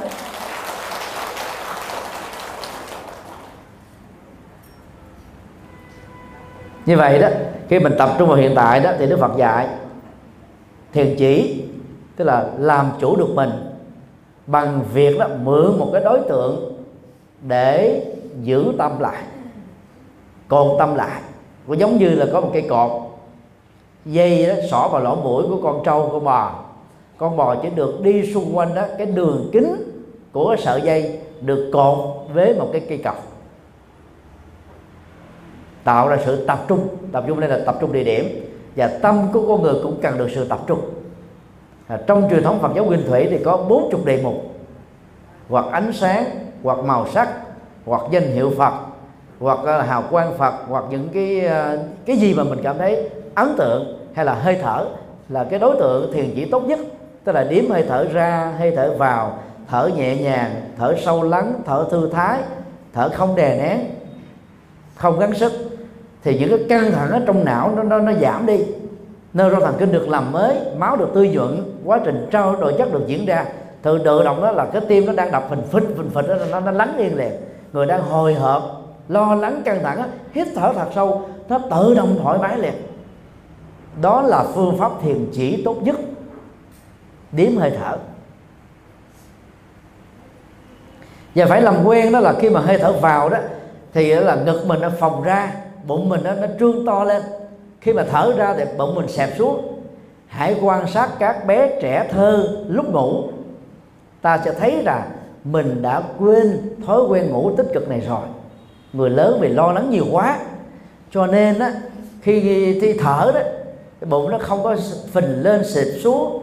Ngực nó không nở lên đó là xẹp xuống nè. Còn trẻ thơ đó thì thấy rất rõ. Vì chúng rất hồn nhiên vô tư không có nỗi lo. Phải tập. Trong kinh đại bến nước bàn, đức phật dạy chúng ta hạnh trẻ thơ, giàu có lớn tuổi, việc nhiều, vai trò vị thế cao, nhưng phải để tâm mình thư thái, thoải mái, bình an, thông dong, tự tại. Tức là những cái phẩm chất cao quý đó đó, nó làm cho tâm mình không bị dướng kẹt. Thì giờ đó, có làm nhiều việc cùng một lúc vẫn không có ảnh hưởng gì hết á. Đang khi có nhiều người nha chuyện có chút xíu thôi. Mà làm hoài không xong. Làm căng thẳng, làm mỏi mệt. Làm dây dưa. Như thể đó là là trời long đất lỡ là cường điệu vô cùng. Chúng ta phải tập hạnh trẻ thơ. Được Phật dạy trong kinh đại Bát Niết Bàn. Để là quăng bỏ các nỗi lo. Vì trẻ thơ nằm xuống ngủ liền. Có nhiều bà vợ đó, bất mãn ông chồng vì ngoại tình, vì cờ bạc, ma túy không thay đổi, không đổi mới, mà phải chịu đựng nỗi khổ đó là 5 năm 10 năm. Vì một lý do đơn giản là gì? Tôi không muốn con thơ của tôi bị khổ. Tới mà tư vấn thầy nhật từ, nếu thầy nhật từ đó là gặp cả vợ lẫn chồng chỉ cho những giải pháp hướng dẫn mà vẫn làm không thành công thì tốt nhất là ly dị. Thực tế con nít là hai ba ngày sau nó quên mất tiêu rồi. Chỉ có người lớn đó mà, bằng chủ nghĩa kinh nghiệm bằng suy luận diễn dịch, quy nạp, tổng hợp mới có thể nhớ dai, nhớ dài, nhớ dở. Những nỗi khổ niềm đau tấn công mình, chứ còn nít ta không có thế. Cha mẹ đi dị một người một nơi, hoặc con theo mẹ, hoặc theo cha. Mấy ngày đầu nó buồn, nó nhớ cha con đâu, mẹ con đâu. Mấy ngày sau quên hết rồi. Còn mình nhớ hoài nhiều khi ly dị ba chục năm rồi, mà vẫn còn ghét thù cái người đó làm sao giết được người trong mộng để trả thù duyên kiếp, bẻ bàn, chất quốc. Cho nên đó là phật tử, chúng ta phải tuyệt có nói không với tình trạng ăn không được phá cho hôi. Chúng ta chỉ theo đơn giản là nhân duyên, vợ chồng giữa mình với người đó, hay là tình duyên giữa mình với một người nào đó, đã kết thúc rồi. Quên đi không phải bận tâm nữa, đừng làm khổ mình cũng đừng làm khổ người. Ai xấu, người đó bị luật nhân quả trừng trị. còn họ tệ hại nữa thì luật pháp thông qua sự thưa kiện trừng trị hoặc cả hai cùng trừng trị một lúc. Nhưng mà đừng để cho cái cảm xúc thù hằn, giận dữ, bực tức, gọi là dướng kẹt vào đang lúc giải quyết vấn đề. Thì tâm mình mới được bình an. Nỗi lo mới được phóng thích ra ngoài được cho nên phải tập trung ở hiện tại. Một trong những cái kỹ năng tập trung hiện tại đó là gì? Giờ nào có việc đó. Ví dụ như uh, hiện tại quý vị đang có tại giảng đường chùa Minh Tịnh để nghe thầy Nhật Từ uh, chia sẻ kỹ năng vượt qua nỗi lo. Thì đồng lúc này đó công việc quý vị là gì? Quên chuyện gia đình quên việc công sở quên chuyện ngày mai quên tất cả những chuyện đang diễn ra, chỉ với một điều, nghe Phật pháp tư duy đúng, để thực hiện đúng, như lời hòa thượng, viện chủ sáng lập đã dạy khi nãy. Đó là chánh niệm đang rút nghe pháp. Như vậy là đang ở không gian của giảng đường, thì chỉ nghe pháp, chứ không nghe những thứ khác, không nhớ thứ khác, không để tâm mình đi du lịch ở Đà Lạt. Vì du lịch Đà Lạt á, mình đang Nam mô a di Đà Phật, nó trở thành Nam mô a di Đà Lạt. nó nhảy qua nào không hay.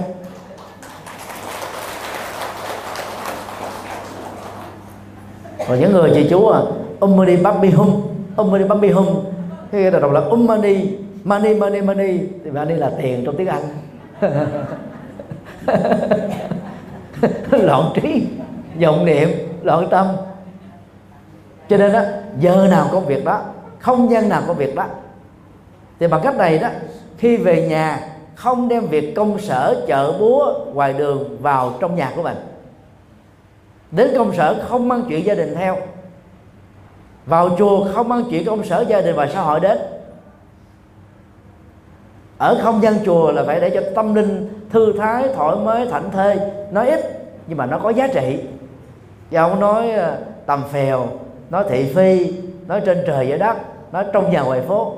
Nó tốn hao năng lượng, làm ồn và đánh mất không đích còn chúng ta niệm phật ở trong tâm à, thực tập ở trong à, à, tâm thì chúng ta được những cái công đức nhất định.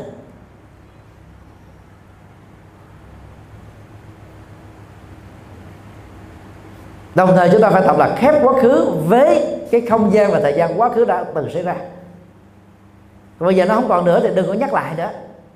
Hãy quên cái cái tình trạng nhắc lại ký ức lại thì từ đó đó các quý vị sẽ có một thói quen mới là không cần nhằn không chì chiết à, không lê thê không dài dòng đó. Từ đó rất gọn mà đi trực tiếp vào vấn đề xong rồi kết thúc đó. Nó làm cho tâm mình thoải mái lắm. Và bằng cách này thì tâm của các vị sẽ không bị đeo bồng. Bởi chuyện đã qua bởi chuyện chưa đến mình mới tập trung vào việc hiện tại. Nhờ đó tâm mình đã sáng trong giống như một tấm gương soi giống như một mặt hồ thu phản lì, không có gần sóng. Cho ta thấy rõ mọi vật đang diễn ra trước đó và xung quanh nó. Và đạt được ở trình độ cao hơn là xả niệm thanh tịnh. Tức là buông cảm xúc, buông ý niệm, buông tâm tư, buông thái độ, buông nhận thức. Không phán đoán nữa, không đánh giá nữa, để tâm nó lẳng lặng thôi, ghi nhận đúng mọi việc đang xảy ra nhưng không chạy theo đó. Không lệ thuộc vào đó. Không dướng kẹt vào đó. Ở một trình độ cao hơn xã định thanh tịnh đó là chân không quá tâm. Tâm không còn dướng kẹt quá khứ tâm không còn chạy theo tương lai. Tâm không còn là bám trụ hiện tại. Và tâm á, đang trống rỗng hoàn toàn. Thư lắng hoàn toàn. Buông thư hoàn toàn. 15 phút ngồi tĩnh tâm như thế hay là ngồi thì như thế thôi quý vị sẽ trở thành một con người mới phục hồi năng lượng sức khỏe. Vì tâm trí mà bớt căng thẳng, bớt lo lắng, bớt sầu bi, bớt u não, bớt phiền muộn, bớt hoạt động đó, thì tâm lúc đó mới được thoải mái. Như vậy, đang lúc quá ngồi niệm phật, nam mô a di đà phật, hay trì chú án mới đi bắt di hồng. Nhớ đừng đứng kèm theo lời cầu nguyện, lời phát nguyện gì hết á. Cứ niệm đơn thuần, cứ trì đơn thuần, cứ tụng kinh đơn thuần tâm để cho thư thái nhẹ nhàng. Đây cũng là thiền chỉ. Và ở một mức độ nào đó, đó nó giúp cho quý vị giải phóng được nỗi khổ niềm đau và các căng thẳng. Đó là phương pháp thay thế. Ai thích hợp với niệm phật thì cứ niệm. Ai thích hợp với thiền thì cứ thiền. Ai thích hợp với trì chú thì cứ trì chú. Ai thích hợp với tụng kinh thì lại càng tốt. Vì nó mở mang trí tuệ.